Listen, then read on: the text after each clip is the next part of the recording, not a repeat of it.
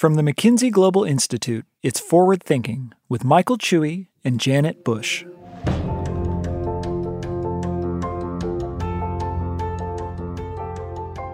Janet, when you think of the business response to climate change, what kind of companies do you immediately think of?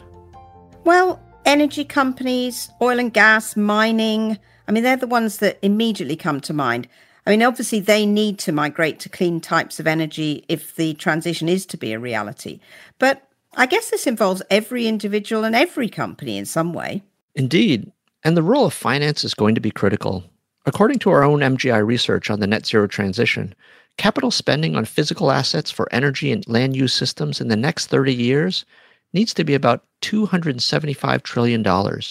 That's equivalent to about half of all corporate profits in 2020 on an annual basis. Financial institutions, in particular, have a pivotal role to play in supporting large scale capital reallocation. Well, in that context, we're delighted to have our colleague Jonathan Woetzel as our guest host. He's in conversation with a US financier who has a great deal to say about the net zero transition and about sustainability. So let's hand over to Jonathan. I'm here with our esteemed alumnus, Ron O'Hanley, the president and CEO of State Street Corporation, one of the world's largest servicers and managers of institutional assets. Uh, it's fair to say that Ron has been walking the talk when it comes to sustainable, inclusive growth. He's deeply involved in industry efforts around climate, around corporate governance, diversity, and inclusion. He leads the task force for asset managers and asset owners as part of the Sustainable Markets Initiative, which is aimed at deploying institutional capital to accelerate the transition to a net zero world. He also has a leadership role at focusing capital on the long term uh, and is a guardian of the Council for Inclusive Capitalism. So we're very pleased to have him today for a conversation about sustainable inclusive growth. Thank you and welcome, Ron. Ron, uh, let's start with talking about sustainability. Last year, you committed to make State Street's portfolios carbon neutral by 2050, and, and you said that that will be a hard thing to do. Tell us more about that and what, what it will take for you to get there. Well, we, we have made that commitment, and you know we've made it for a couple of reasons, but primarily we are a very long-term investor, almost by definition. In, in the public markets, if your portfolios are index dominated, as long as a company is in the index, we're going to be invested in that company. So for, for us, uh, given the, the long-term nature and the long-term value creation that we think is associated with uh, climate-friendly portfolios, this was an important commitment to make. The reason I said it was hard is that you know as much work has been done, there's it's actually still fairly basic today. You think about the levers that we have. Uh, one is engagement uh, with company boards and management. And that's more than just jawboning. It is really trying to understand what's going on and using our oversight function and stewardship to figure out where they are. Second is selective divestment, basically saying, I'm no longer going to own this. Again, limited in an index portfolio, you can do that. Uh, third is, you know, enhancing the uh, carbon profile of the portfolios, basically by saying, we're not just going to divest, but we're going to go towards those low carbon or those, you know, from a carbon perspective, well-behaving companies. And then lastly is, is, is advocacy, both public advocacy and then advocacy around reporting. reason why this is difficult is one, you know, there's really not a agreed upon methodology yet to calculate carbon uh, baselines and targets. The world is getting closer on that. COP made some real advances there that we could talk about if you'd like, but there's still not a whole lot of data that's available such that one can definitively say, you know, I've lowered my carbon portfolio by this. But having said that, we are working at it in our active portfolios, we've already factored and have long factored ESG and climate risk into what we're doing. In our passive portfolios, as I said, our real option there is to engage with companies and to get them, you know, moving towards the right place. We're working with others in the industry because this is one case where we're all in the same boat and we're all aligned. And it's not just asset managers and asset managers, but also the owners of the assets. So this is one place where we're working very closely. It's hard work. It's not impossible work. It's something that I think it's important that the uh, industry work towards. Clear. But you mentioned COP and uh, advances that were made there and changes that happened. You were at Glasgow. Maybe we'll just uh, go into that a little bit more in terms of both on the financial disclosure side and any other observations on how that's affected the climate agenda more broadly and specifically for State Street. Yeah, I mean, notwithstanding some of the media that you've seen come out of COP, I, I do believe there were some real advances. You know, sure, the statement at the end wasn't what people wanted, but, you know, COP went on for two weeks and there was a lot of work in the run up to it. And there's a couple of things I would talk about. You know, one was the deal between China and the United States to work together on reducing emissions, carbon market. I'll talk about that. The, the new standards now around, you know, how to think about ESG reporting and some harmonization. Because if even in the run up to COP, what was clear that the, the business community worldwide had, had reached its tipping point. And by that, I mean that it was very, very little, this can't happen, we can't do this, you know, we shouldn't be talking about this, and much more around what do we need to do and let's get consistency of standards around this. So the new international sustainability standards board was established really to start to bring together all of the different accounting standards and develop a baseline of global standards. The agreement of china and the us to basically abide by that is actually a very big deal. And to say, okay, what comes out of that we'll use as and, incorporate that into the accounting standards of our countries there was just much less talk about here's the risks of climate and much more on what are we going to do about it. And again, I think that was a, a very big and important uh, change. There was movement beyond emissions, and emissions are very important, mm. but also much more discussion on biodiversity and kind of, uh, for lack of a better term, nature as a capital investment than I'd seen before. Uh, and that's very important. 22 countries, 23, I think, actually made commitments to phase out coal uh, and to stop funding coal. The focus on methane, you know, methane's a big deal. It doesn't get the same kind of attention it does. 105 countries joined the methane pledge, and this was a US and EU led kind of thing. And then even on the carbon markets, while it hasn't, we haven't gotten to the point yet where select countries, particularly the ones that matter, like the US and China, have uh, are, are, agreed on a carbon price or carbon pricing mechanism. They all came together in terms of you know what the framework for that is, which I think ultimately is where we need to get to. Right, ultimately, carbon needs to be priced in as an externality, and while we didn't get there, we've made some progress there. And then lastly, I would say the role of India. You know, everybody's mm. complaining India didn't do enough, but they joined it. They joined the club.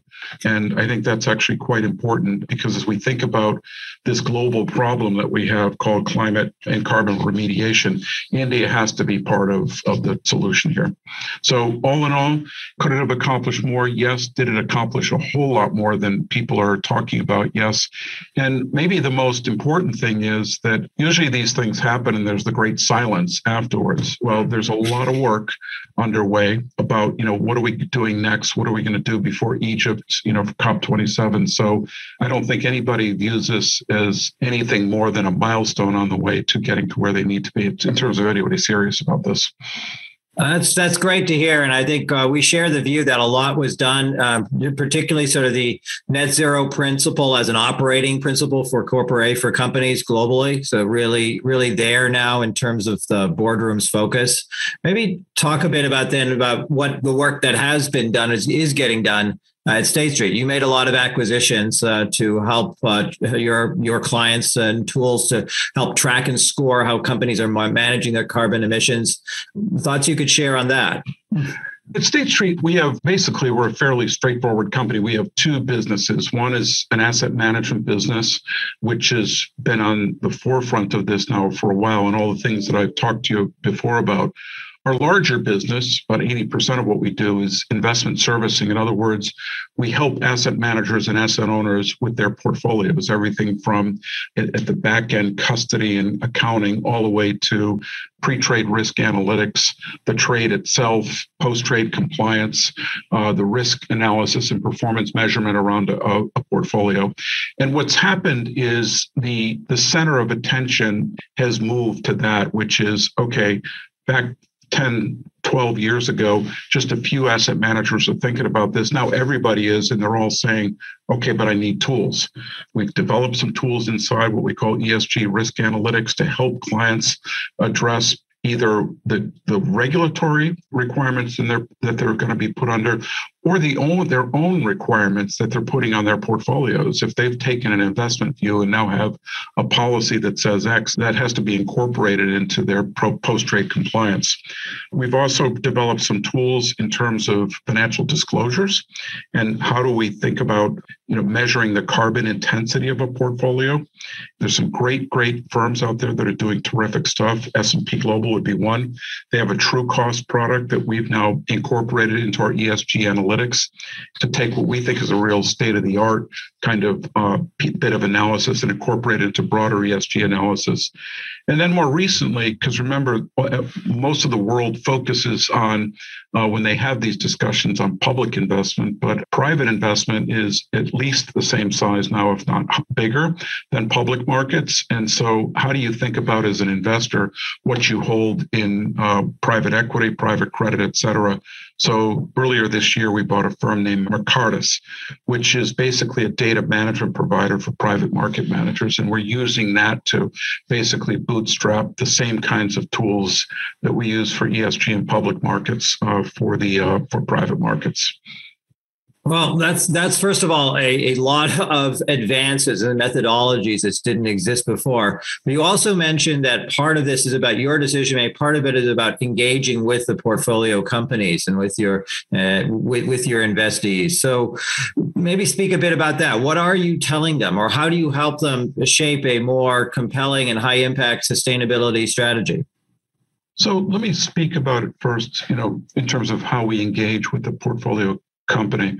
We're the first to admit that um, we are not management of these companies, and ultimately, management and the board of these companies knows what's the right thing to do. So, what we take this from the approach, firstly, of what is the board doing, and what is the board doing from its oversight perspective, and what we ask the board is what are you asking your management on this? We take it from the vantage point of long term if you think about index investing, it really is long-term investing, right? As long as the company's in the in the uh, index, will be invested in it. And so we make that point to these portfolio companies that we're thinking about this in 5, 10, 15 year horizons here. And how are you thinking about it from that perspective?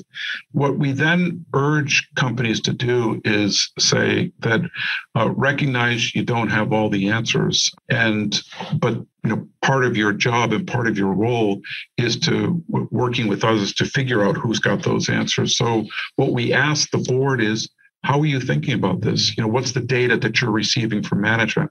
You know, recognizing that ESG data is fragmented and it's not complete.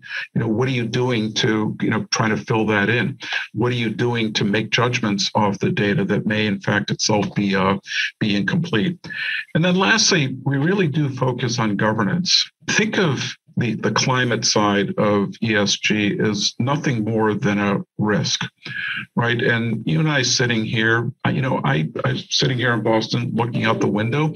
I don't know what's going to happen to sea level, sea levels in 20 years from now, 30 years from now. But is there a risk that it could be different? Absolutely. And so it's thinking about climate how it factors, how an investor looks at your company in terms of what is the climate risk that's embedded in this company or could be embedded in this company, and how do I think about it? And that's how you then need to feed back to your investors in terms of here's how we're thinking about it. You know, we own real estate in lots of coastal cities, and this is what we're going to do about it. Or, you know, we're tied to a supply chain that uses these ports that, you know, has, uh, you know, perhaps some risk in the future. So rather than this kind of debate around a point certain sea level rise means this, or you know, the temperature is going to rise to this. It's like any other risk. You know, the definition of risk is more things can happen than will happen.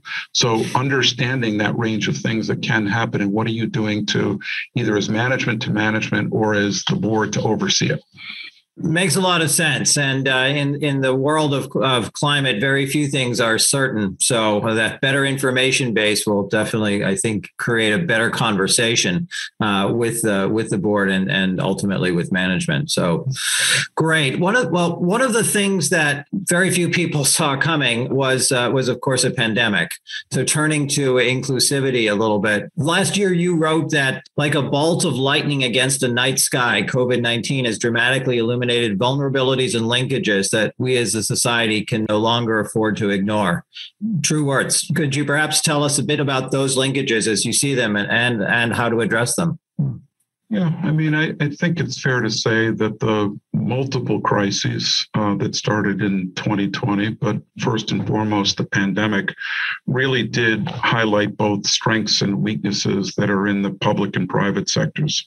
And I think it also highlighted the linkages and connections between corporate resilience and ESG. If, if you think about it, sitting prior to March of 2020, you know, would we have imagined that in fairly short order we'd be seeing all sorts of shortages of basic household items, including food, right? Would we have thought about that? And I don't think that, you know, what we've done is we've optimized supply chains, but not with an eye towards resiliency and vulnerability. And you have to ask yourself, right, why were so many developed countries in the 21st century, you know, unprepared for an epidemic that turned into a pandemic? You know, I can't think of a country in the world that can thump its chest and say, yep, our public health system did exactly what it was meant to do. You think about the shortages suffered by hospitals, governments, and all and manufacturers as they were trying to respond to all this. What it's highlighted is that as, as we think about risk. And as we think about capital in the broadest use of that term, we as a society, I think, need to think differently. You know, in some respects, the you know, my part of the world, the banking world, got its wake up call and its knock on the head back in 2008. And, you know, the regulatory response in most parts of the world was swift and said that, you know, this was a system that was running with way, way too little capital. And we can no longer uh, afford to do that. And so, you know, you've got a system now, and, you know, I, I think it's properly capitalized. What I know is it's way more capitalized than it was in the past. And it's not so much for it's to protect us from X, but it's to protect us from a range of things that that can happen going back to the risk thing. And I think that as we think about industries and as we think about the response uh, various governments. I mean, there was a giant, giant bailout that went on in all sorts of different forms there. And, you know, we can say that's okay. You know, I don't think we really know the fallout of this yet in terms of what it's meant to government debt. But, you know, not to pick on them, but I would just ask how can we have a situation where the airlines kind of every 10 years or so, you know, go through some kind of crisis and need some kind of a of a bailout. You know, you go back to 9 11, you go back to the financial crisis, and now you go to this. And again, very important employers. Use big user of airlines. I'm just making the point as an illustration that we need to be thinking about what resilience really needs. And at some point, who's going to pay for that? You know, should it be the, the shareholder? Should it be the customer? Should it be government? You know my vote is a combination of the shareholder and customer right? If if i want to have a plane available to me you know and i want to have you know the convenience of planes and if the airline needs to you know run more uh, carry more capital to make it through those kinds of things i as a customer probably do need to pay for that uh, in the cost of the ticket. So I, i'm using that as a as, as an illustration of of really how this highlighted the link between preparedness and these ESG kinds of factors. And I think it's fair to say that, you know, as serious as the, to you know, tie it back to the climate theme, as serious as this pandemic has been, as Rebecca Henderson at HBS has said, you know, COVID was the pop quiz. Climate is the real final exam in terms of, mm. you know, are we prepared for that? And have we built in enough resiliency, both in terms of new technology, but also adaptability to, you know, what some believe is going to be inevitable here. So I think that's how you get these, these kinds of linkages there. I can see the risk theme coming through, sort of having that broader view on what's possible and investing to be prepared for that. Let me ask one other question, sort of related. I think that this around the, the, on the active side in particular, you you are of course you know building capabilities and sustainability. You've also been investing in uh, areas for economic and social benefit, uh, including uh, affordable housing, a topic near and dear to MGI. I'd love to know more about how you think about that active investing side and sort of and how how that creates economic value. We are strong believers in the economic benefits of affordable housing. I mean, I think that you know it's it's really basic. You know, you you you you feed you, you ensure that people can feed themselves that they can provide themselves shelter and they have a job. And those things, by the way, are very much related. And what we're finding increasingly is that we have this somewhat destructive cycle of attractive areas to live. People flock to it. Employers flock there because people want to be there. Not enough housing is built. Cost of housing goes up. Homelessness goes up. And all of a sudden, the place isn't quite that attractive anymore. And, you know, you've seen this cycle occur on the West Coast. You know, some would argue that it's happening in places like Austin now. And so, in our mind, it's just very, very important that we think about mechanisms to, to grow affordable housing. You know, we do it through, you know, we're a credit extender. We're not a big one relative to most, but we're a credit extender. We do it through some you know, municipal finance activities. But the other way I think that society really needs to think about this is, you know, how they think about zoning. I mean, it's it's an, an irony that if you look in many parts of the world, that on the one hand, people say, yeah, we need more affordable housing, but through zoning and zoning restrictions, it actually makes it very hard to put in things like affordable housing. So it's very important here. You're not going to break this cycle, uh, and you're not going to create the virtuous cycle without being able to do uh, to bring together this idea of food, shelter, and jobs words go very close to my heart, Ron. Thank you. Uh, so, well, none of this is going to be possible without growth, and we're going to need to, you know, all of the the motive engine of capitalism still needs to tick over. And maybe say a few more things about where you see growth for for State Street. What are the top opportunities in your mind? Uh, I know you've recently sort of made a big sort of set of moves around digital finance. It would be it would be great to hear a bit more of your thoughts about how growth comes out of this. Yeah, so um, we're we're in a very competitive industry. On the other hand, you know, our our, our little patch of the uh, of financial services. So on the one hand, it's very competitive, and you know, lots of pressure on pricing. On the other hand, it's just got some great built-in fundamentals. You know, we're tied to markets and investments, and financial markets typically grow at a multiple of underlying economies. So, as long as you believe economies will continue to grow, financial markets tend to grow at, at some multiple of that. So, given that, and, and given that you've seen, and as wealth grows and as wealth more importantly broadens and you see growth in middle class who move from just in, in, in effect paycheck to paycheck to I'm going to put a little bit away. That true that also helps propel the industry. Lots of things going on as a result of that. Firstly, because investing has long globalized itself, there's a lot of complexity from that decision of a portfolio manager to I want to invest in this to it actually showing up in the portfolio and being reported back to the actual asset owner, whether that's an individual or an institution. So we see growth in actually linking those things together, everything from pre trade analysis all the way through to uh, the actual reporting that comes back to them. There's a lot of friction in the system, um, and that friction becomes important to eliminate, particularly as regulators take down trading times. What we're all familiar with is, you know, it used to be five days to settle equity, now it's three days. The debate now is around two, one, and zero. There's lots of instruments right now, though, that, you know, if you think about things like traded bank loans, you know, we're looking out there for 15, 16, 18 days of settlement. Regulators don't like that. We shouldn't like that as a uh, as participants in the market. So to get that kind of settlement period down, you need technology. And some would say, what do you mean? I mean, we're, we're digital already. But the true digitization of what we do. So if you think about it, a big part of what we do is I call us we're in the securities movement and control business. And you know, a security is either moving because because it's there's some kind of transaction in place, or it's at rest and needs to be controlled and custodied. We do it today largely the way we did it 200 years ago, except it's not paper; it's in a book entry form. But if you think about it now, and what digitization enables us to do, it's actually going to enable us to basically tokenize everything. So we're no longer actually custodying the asset, but we're custodying basically the keys to that token or to that digital footprint there. It's got great promise in terms of democratizing investments that are really not available to the general public.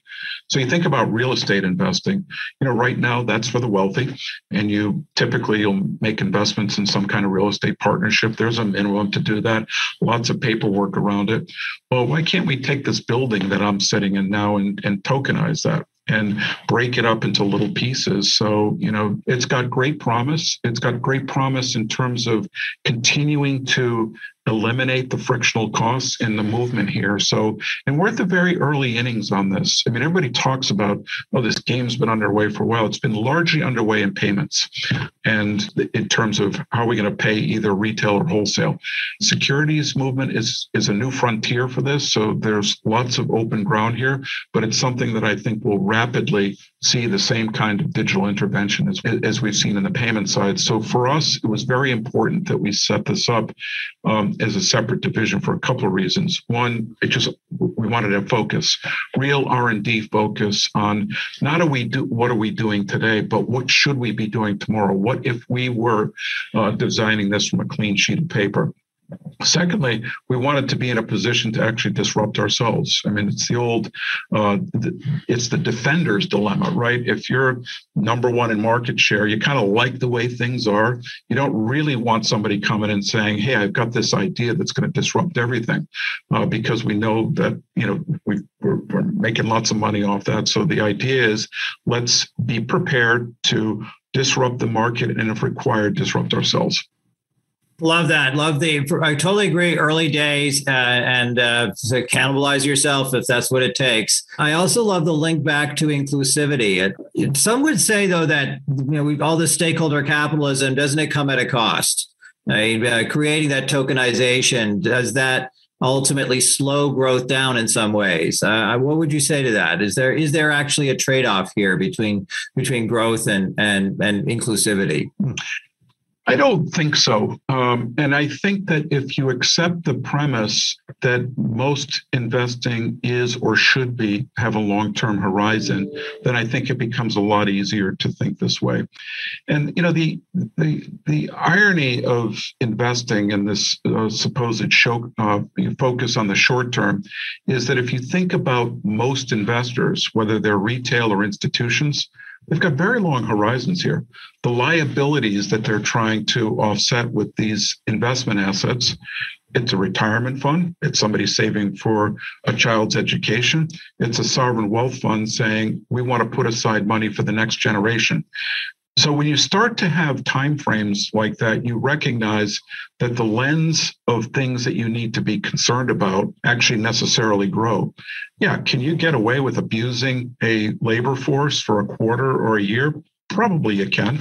You can't get away with that, and you're not going to be able to survive if, in fact, you have the reputation of an abusive employer or an employer that's you know not paying people properly.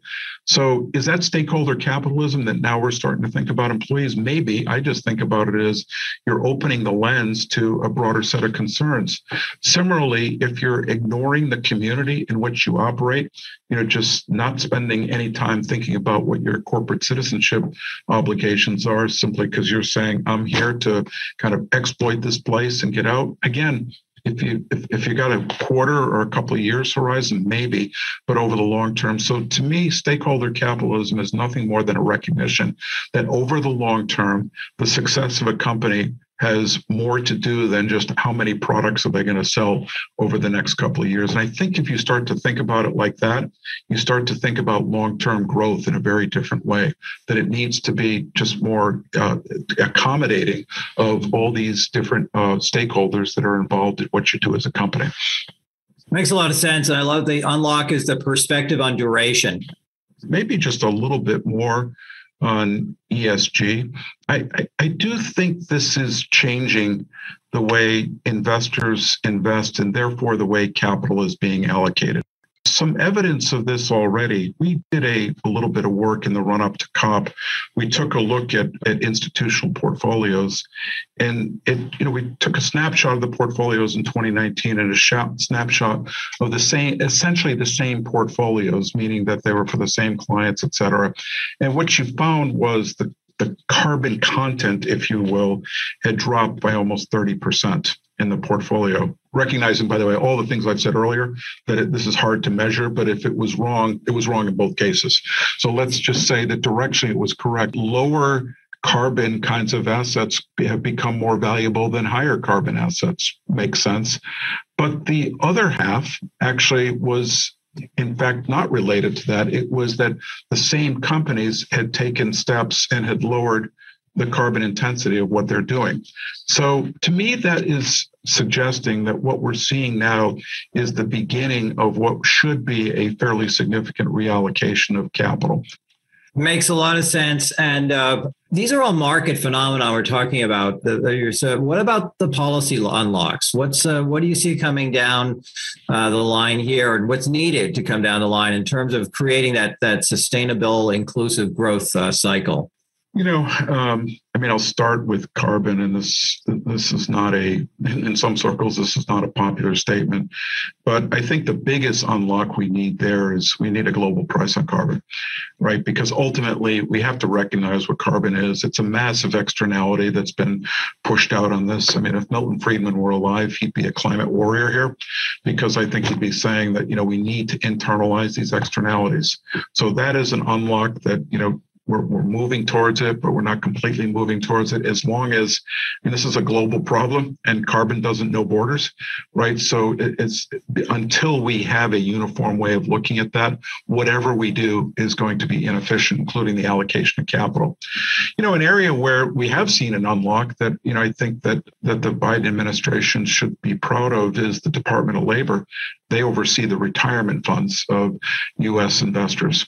And they have they have changed their fiduciary rules such that climate kinds of portfolios and ESG portfolios can actually be a factor in the choosing of an investment. This is really important because it enables, I mean, that, that's a big, big uh, block of money. So all of the retirement investments now in the US are eligible to be invested in an ESG friendly kind of way, which I think is a, was a great unlock. So more to do. I think policymakers, particularly again, going back to climate post COP, they now have to catch up. They were out in front and business was being dragged along. I think business now has moved ahead. Lots of people have moved ahead, and now the policymakers need to catch up, and they will. They will. I'm confident in that. Pricing in that externality. Well, thank you, Ron. This is a this is an honor. This one Bostonian to another. It's great to see you, and I think this is a very robust conversation that's going to put a new frame on what is the actual integration of sustainability, inclusive growth in a long term perspective, both from a from an investor's point of view and ultimately for management. So, I really want to thank you today for spending your time with us. Oh, thanks, Jonathan. I enjoyed it.